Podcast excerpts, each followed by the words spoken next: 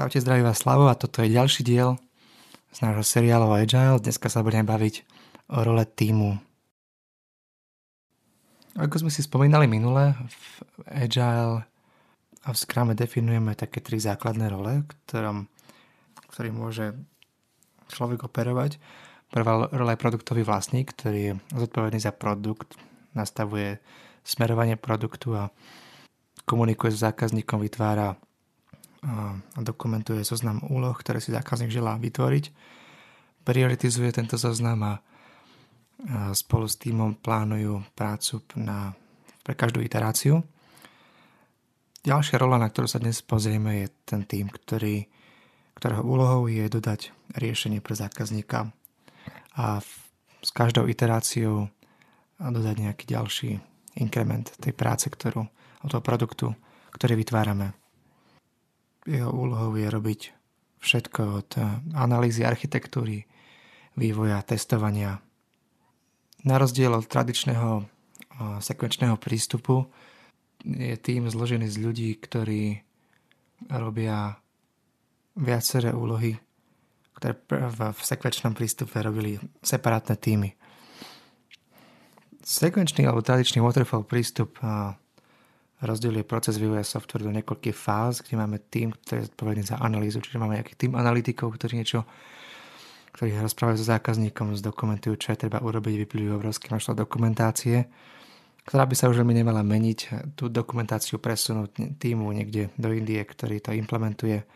Tento produkt sa potom presunie niekam na Filipíny, kde to nejaký ďalší tým otestuje a zákazník niekde potom v Amerike dostane produkt a zistil, že jeho kvalita je dosť mizerná, nie, nerobí presne to, čo chcel, alebo medzi tým sa podmienky na trhu už dávno zmenili.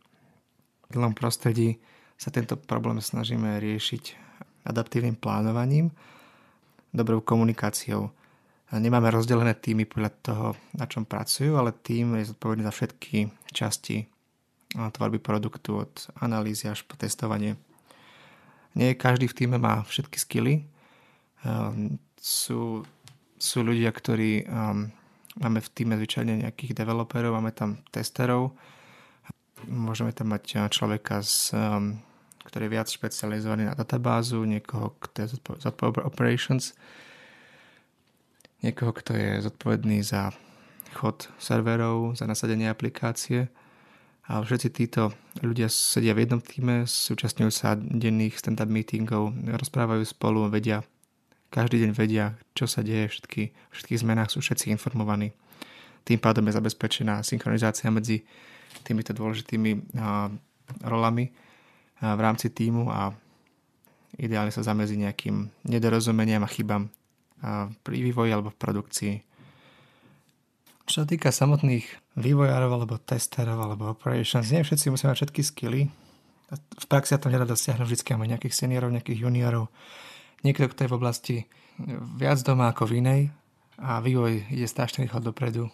Knižnice, ktoré používame dnes na budúci rok už budú staré a prídu nové technológie, nové postupy.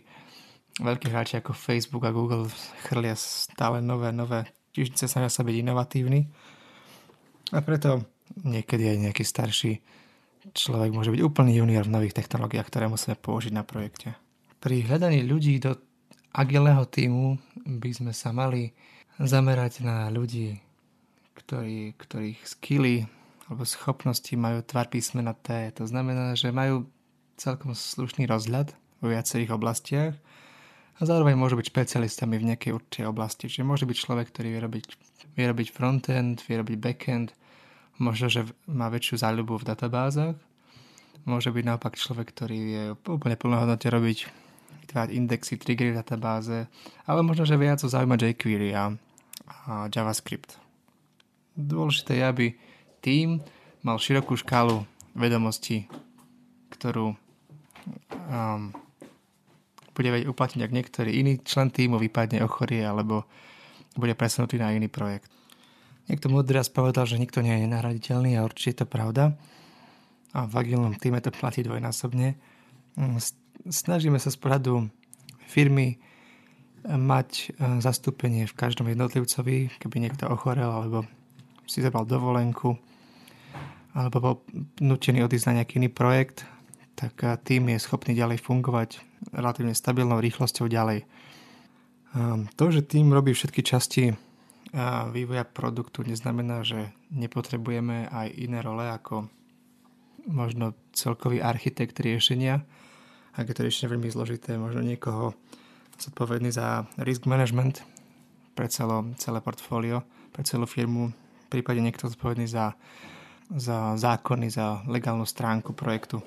Pri iteratívnom a inkrementálnom vývoji, kde postupne z malého, z malého programčeka vybudujeme veľkú aplikáciu alebo veľký servis, je riziko, že strácame veľký, veľký obrázok o tom, ktoré komponenty majú ako pracovať. Keď zložíme to výsledné riešenie dokopy, možno bude funkčné, ale možno nebude škálovateľné, možno zistíme, že nezvláda nápor užívateľov alebo má nejaké iné problémy, ktoré sa objavia až tedy, ak začneme, až zaintegrujeme to riešenie do iných iných riešení alebo zintegrujeme aplikáciu s inými aplikáciami. A preto je dobré mať v rámci takých zložitejších projektov alebo väčších projektov nejakého nejakého architekta, ktorý bude, nebude súčasťou týmu, ale bude sa možno zúčastňovať na niektorých Scrum meetingoch a bude dohľadať na to, aby architektúra celého riešenia bola kompatibilná a škálovateľná. Takisto spomeniem, že rola projektového manažera, aj keď sa priamo v Scrume veď ale nespomína, je takisto veľmi vitálna, veľmi dôležitá. Táto rola neodchádza a v prípade zložitých projektov, kde je potreba koordinovať a plánovať viacero tímov, na vývoji aplikácií, viacero tímov, ktoré sú odpovedné za prípravu zmluv, za kompatibilitu s pomerne zložitou legislatívou. Ak pôsobíme v regulovanom odvetví, napríklad v medicíne alebo v akoľkoľvek odvetví, kde sa tá legislatíva mení alebo kde je vyžadovaná veľmi, veľmi striktná legislatíva, povedzme nejaký audit, tak tam je projekt manažer úplne potrebný a dôležitý, ktorý bude zodpovedať za celú koordináciu a pomôže produktovému ownerovi s úspešným dodaním produktu. Týmto sú ľudia, ktorí dodávajú riešenie pre zákazníka. To, to sú tí ľudia, ktorí to implementujú, navrhnú, testujú. A preto je dôležité, aby tým mal plnú podporu z managementu, mal najlepšie túly a prostriedky na svoju prácu. To znamená od, od kvalitného počítača, povedzme dva monitory, dnes už by to mal byť úplne štandard úplne všade. Tým je zodpovedný za odhadovanie náročnosti a zložitosti práce. Nikdy by zložitosť nemal odhadovať projektový manažér, produktový owner alebo že Scrum Master. Jedne ten, kto bude robiť danú prácu, vie, ako dlho mu to bude trvať. Vie, aký je vyťažený, na, na koľkých iných úlohách musí pracovať. Ak podporuje viacero projektov, preto jedine ten človek vie dať realistický odhad, koľko mi daná úloha bude trvať. Tým takisto po naplánovaní úloh na ďalší, ďalšiu iteráciu, ďalší sprint sľubuje, sľubí produktovému vlastníkovi, že to, čo naplánoval, naozaj dodá. To naplánovanie dané na základe odhadov zložitosti úloh, ktoré tým odhadol, čiže tým vie, ktorá úloha bude koľko trvať, ak bola úloha nejaká zložitejšia, väčšia, tým takúto úlohu buď nemôže odhadnúť, alebo ju odhadne príliš veľkým číslom, ktoré do sprintu produkt owner um, nepovolí, radšej tu user story rozdelíme na dve, tri menšie časti a implementujeme ich postupne. Tento sľub je taký, taký, taký psychologický aspekt Scrumu, kde vlastne tým urobil pomerne dobré plánovanie tým, že plánujeme na 2 týždne, možno na 4 týždne. Každú úlohu treba zanalizovať, vyvinúť, otestovať. Čiže možno sa to zdá veľa času, ale tých úloh nebude veľa. Takisto z veľkosť týmu je zvyčajne okolo tých 10 ľudí. Väčšie týmy ako 15 ľudí sú považované za veľké a týmy povedzme okolo 20 ľudí, 30 ľudí sú už naozaj veľmi veľké a tie sa odporúčam rozdeliť ak plánujeme prácu pre takýto tým, ktorý má zhruba 10 členov, pracujeme v intervaloch 2 týždne alebo 4 týždne, tak tých úloh tam nebude veľa. Bude musieť byť pomerne malé, pretože tie, tie user stories, ktoré ideme implementovať, ich zložitosť po všeobecnosti sa odporúča, aby neprekra- neprekročila polovičnú dĺžku sprintu. Čiže ak máme dl- sprint o dĺžke 4 týždne, a zložitosť nejakej úlohy by nemala byť väčšia ako polovica sprintu maximálne. To zahrňa samozrejme analýzu, implementáciu, testovanie, napísanie povedzme nejakých automatizovaných test caseov, zdokumentovanie. Čiže na dva týždne roboty až až. Čiže tým robil dobrú robotu s odhadovaním. Product owner určil, čo je priorita, ktoré, ktoré story zoberieme do iterácie. A tým, samotný tým podľa mňa je dosť, dosť spokojný s výberom. Má istotu, že to, čo, to, čo sme si naplánovali, naozaj je reálne dodať a tým nebude musieť byť nejako preťažovaný, robiť nejaké preščasy alebo potýkať sa s nejakými inými problémami. Ak potom na konci sprintu niečo nedodáme, tak uh, je tam ten psychologický aspekt takej trošku hanby, že čo sa stalo, povedali sme predsa, že to dodáme a nedodali sme to. A ak sa to začne opakovať nejako častejšie, k tým uh, Scrum Master a produktovný owner by mali, mali spozorneť, mali by začať analyzovať, čo sa stalo, prejsť prejsť si posledné retrospektívy, mať diskusiu s týmom, ak treba aj nejakú dedikovanú a vyriešiť tento problém. Často sa v, v knižkách o Scrum a v tréningoch používa termín, že Scrum Team je self-organized, cross-functional. Cross-functional sme si už povedali, znamená to, že každý môže zastúpiť každého, ale čo to znamená self-organized? Tým sa manažuje sám. Čo, čo to vlastne znamená? Product owner hovorí týmu, čo budeme robiť v ďalšej iterácii tým samotný sa rozhodne sám, čo bude robiť a kto bude na čom robiť. V Scrum Agile vždycky odmena na najdôležitejších veciach na začiatku a pri plánovaní Scrum Team vytvára tásky pre jednotlivé user stories. User story hovorí o tom len, čo zákazník chce. Nehovorí vôbec nič o tom, ako sa to má spraviť. Tým je zodpovedný za vytvorenie jednotlivých táskov ku každej stories, ktoré hovoria ako budeme robiť. Čiže čo musíme vyvinúť, ako to vyvinieme, čo, čo treba otestovať, čo treba zdokumentovať. A takisto tým sa rozhoduje, kto bude na čom pracovať.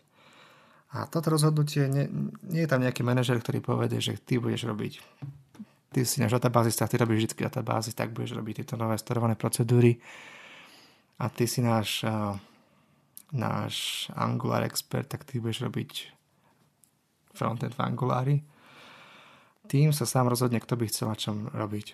Úplne bežná situácia, ktorá sa, ktorá sa nám stala v našom týme. Som vývojár, ktorý robí veľa na backende, robím veľa s databázami, veľa aplikačnej logiky, ale zároveň chcem zostať v kontakte s novými technológiami na, na frontende. Tak pri plánovaní, kto bude ktorú úlohu robiť v rámci tejto iterácii, jednoducho poviem, tým cítim, že by som potreboval si túto úlohu spraviť. Neviem síce, neviem síce Angular alebo jQuery, ale ak by sa našiel niekto, ktorý by mi to ktorý by si so mnou sadol na chvíľu a trošku mi s tým pomohol, tak bol by som rád, keby som túto úlohu mohol spraviť. A tým to úplne chápe a takého človeka samozrejme radosťou podporí. Čiže každý si vyberá úlohy, ktorý, na ktoré by, by chcel spraviť. Sú ľudia, ktorí si vyberajú schválne tie tie najťažšie úlohy, lebo ich proste bavia.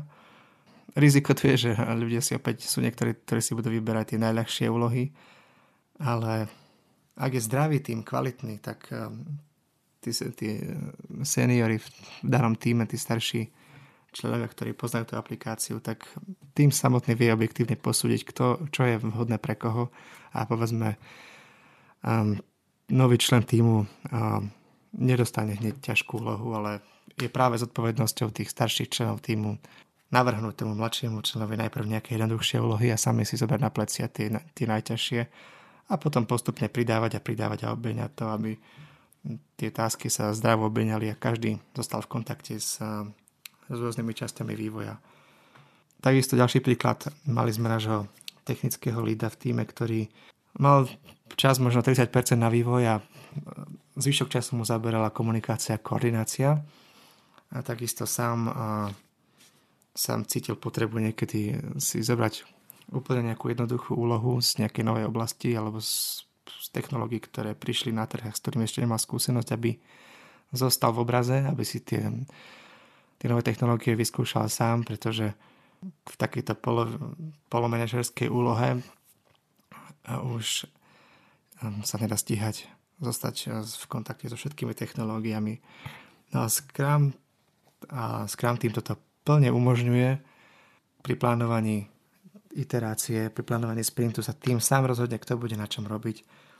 A máme zdravý, zdravý, kvalitný tým a opäť hovorím, otvorenosť, dôvera je úplný základ, na čom je to celé postavené tak eh, bude to fungovať úplne bez problémov. Ten manažer týmu, team lead alebo Scrum Master sa vôbec nemusia báť o to, ako tie tasky budú distribuované, keď eh, tá, tá dôvera a rešpekt tam je.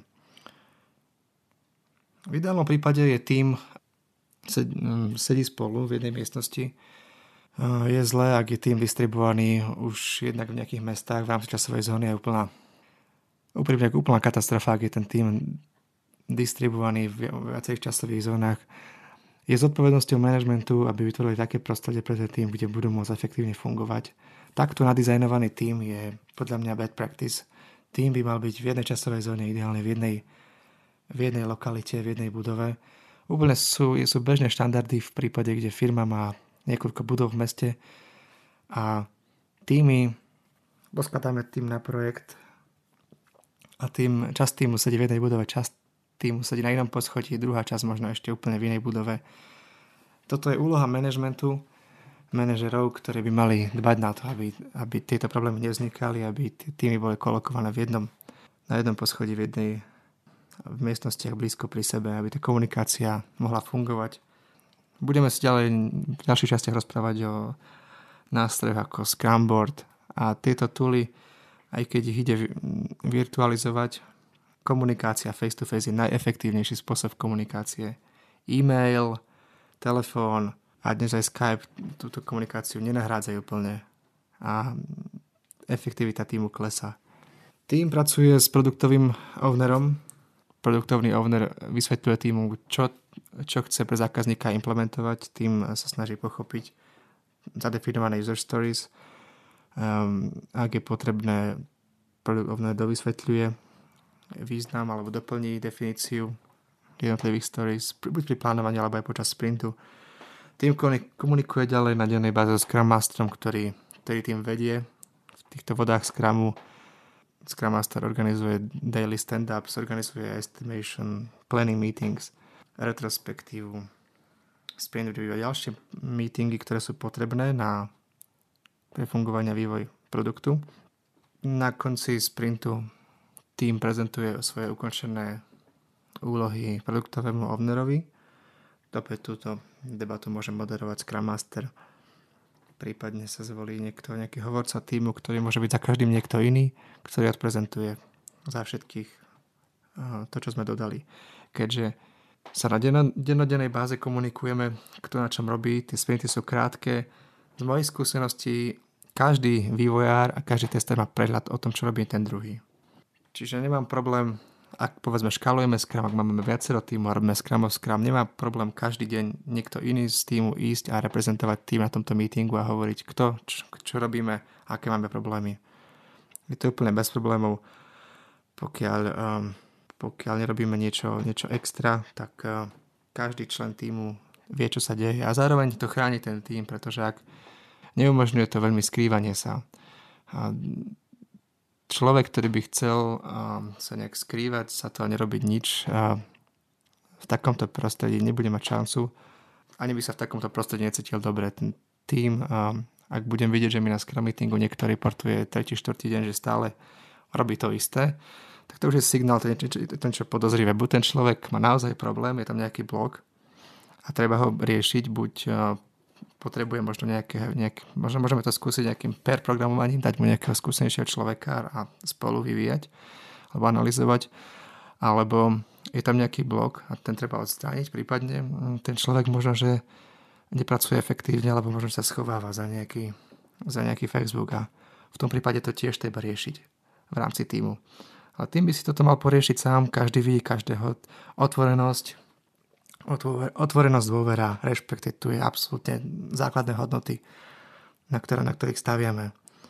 Takže zdravý tým, s týmto nebude mať problém. Pre manažera je to úplný sen mať tým, ktorý nemusí manažovať, ktorý sa manažuje sám, kde si členovia týmu navzájom vydiskutujú svoje problémy. Nejaká konfrontácia bude vždy, nie každý vývojár alebo tester môže súhlasiť s riešením toho druhého. Ako poznáme vývojárov, každý vývojár má len on vie, lebo jeho riešenie je to najlepšie. Ale ak je, tá, ak je tam rešpekt, tak tá komunikácia je zdravá, tak takéto konflikty práve, práve ten tým tak utužujú Ehm, budujú rešpekt, budujú vedomosti, ktoré sa navzájom vymieňajú, čiže um, potom aj Scrum, jeho úloha Scrum Mastera je to držať v nejakých medziach a ak sa vyskytujú nejaké problémy, tak ich riešiť. Tým sa za každým pýta otázku, ako sa zlepšíme, pretože vždy, keď si zoberieme ľubovoľný proces, ľubovoľný tým a je tak pomalý ako najpomalšia jeho časť. A úlohou týmu je nájsť tú najpomalšiu časť a nejako ju zlepšiť.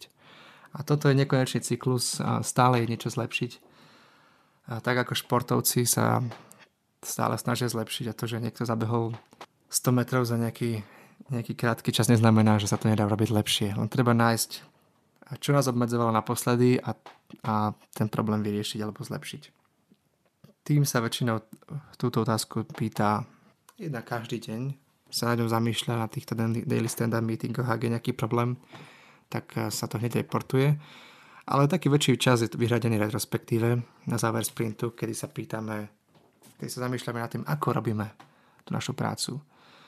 Záver sprintu pozostáva z dvoch meetingov, sprint review a retrospektíva. Na sprint review sa zamýšľame o tom, čo robíme, a sprint retrospektíva hovorí o tom, mal by hovoriť o tom, ako to robíme. Na tejto retrospektíve v podstate môže byť tým úplne sám.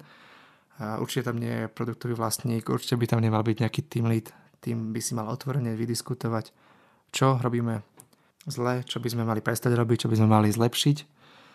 Komunita, Agile komunita vytvorila kopec praktík, kopec pekných uh, design patternov, ako viesť tieto meetingy ako ich pekne dokumentovať. Scrum Master by tu mal byť napomocný a viesť tým, viesť tento meeting, dokumentovať jednotlivé uh, nálezy na tabuľu a uh, sledovať trendy, či sa ten tým a niektoré problémy zlepšujú alebo zhoršujú. Čo sa týka samotného týmu, z mojej skúsenosti nie je zlé mať uh, niekoho, kto bude zodpovedný za vývojárov a za testerov, nejaký, či nejaký tech, tech lead alebo um, test lead.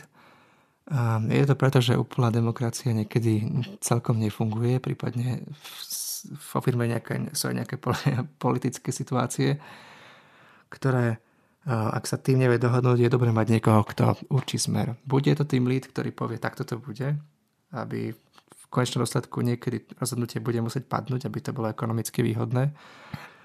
A tým lead sa nemusí vyznať do technologických vecí, prípadne do veci testerov, keď rozoberáme povedzme ako, aký pattern použijeme na písanie našich test caseov, prípadne na aký framework budeme upgradeovať, budeme migrovať.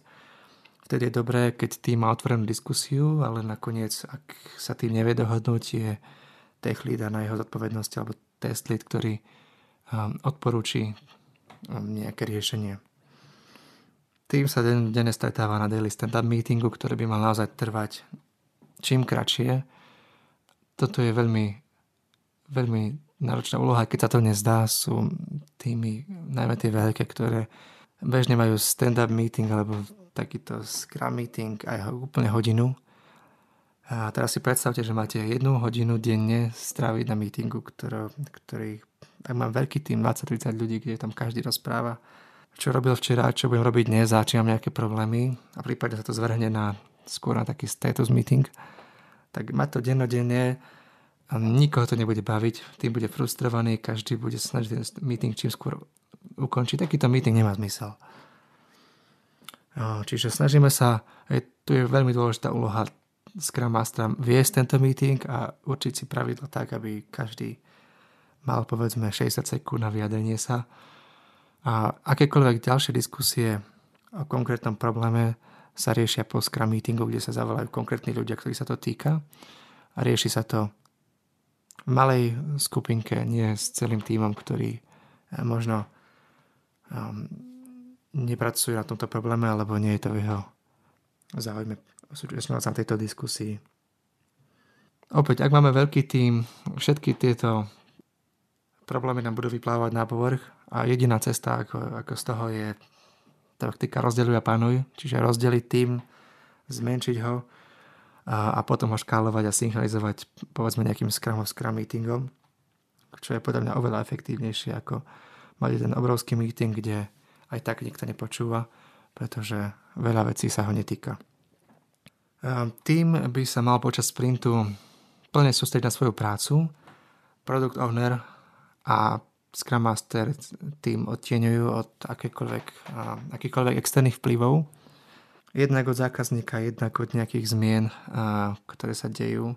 Takisto produkt, produktový owner nemôže len tak zasiahnuť do sprintu, nemôže prísť za niekým a povedať, potrebujem do rána toto mať vyriešené, takýto report pripravený, alebo ráno sa pozri na tento problém ako prvú vec Takto to nefunguje. Počas sprintu je tým úplne autonómny, je, pracuje na tom, čo bolo naplánované a podľa priority. A, a takisto to bude rola Scrum Mastera, tým, tým trošku chrániť, nedovoliť takéto externé zásahy. Sú na to prostriedky, ako, ako toto riešiť, ak je potrebné niečo extra urobiť alebo trošku zmeniť plánovanie, dá sa to. O tom si povieme niekedy v ďalších častiach našej, našej podcastu. Takže toľko dnes o týme. Na budúce sa ešte pozrieme na rolu Scrum Mastera. Ak máte nejaké otázky, kľudne píšte do komentárov alebo posielajte e-mail. No a budeme sa opäť počuť na budúce. Ďakujem za pozornosť, majte sa pekne. Čaute.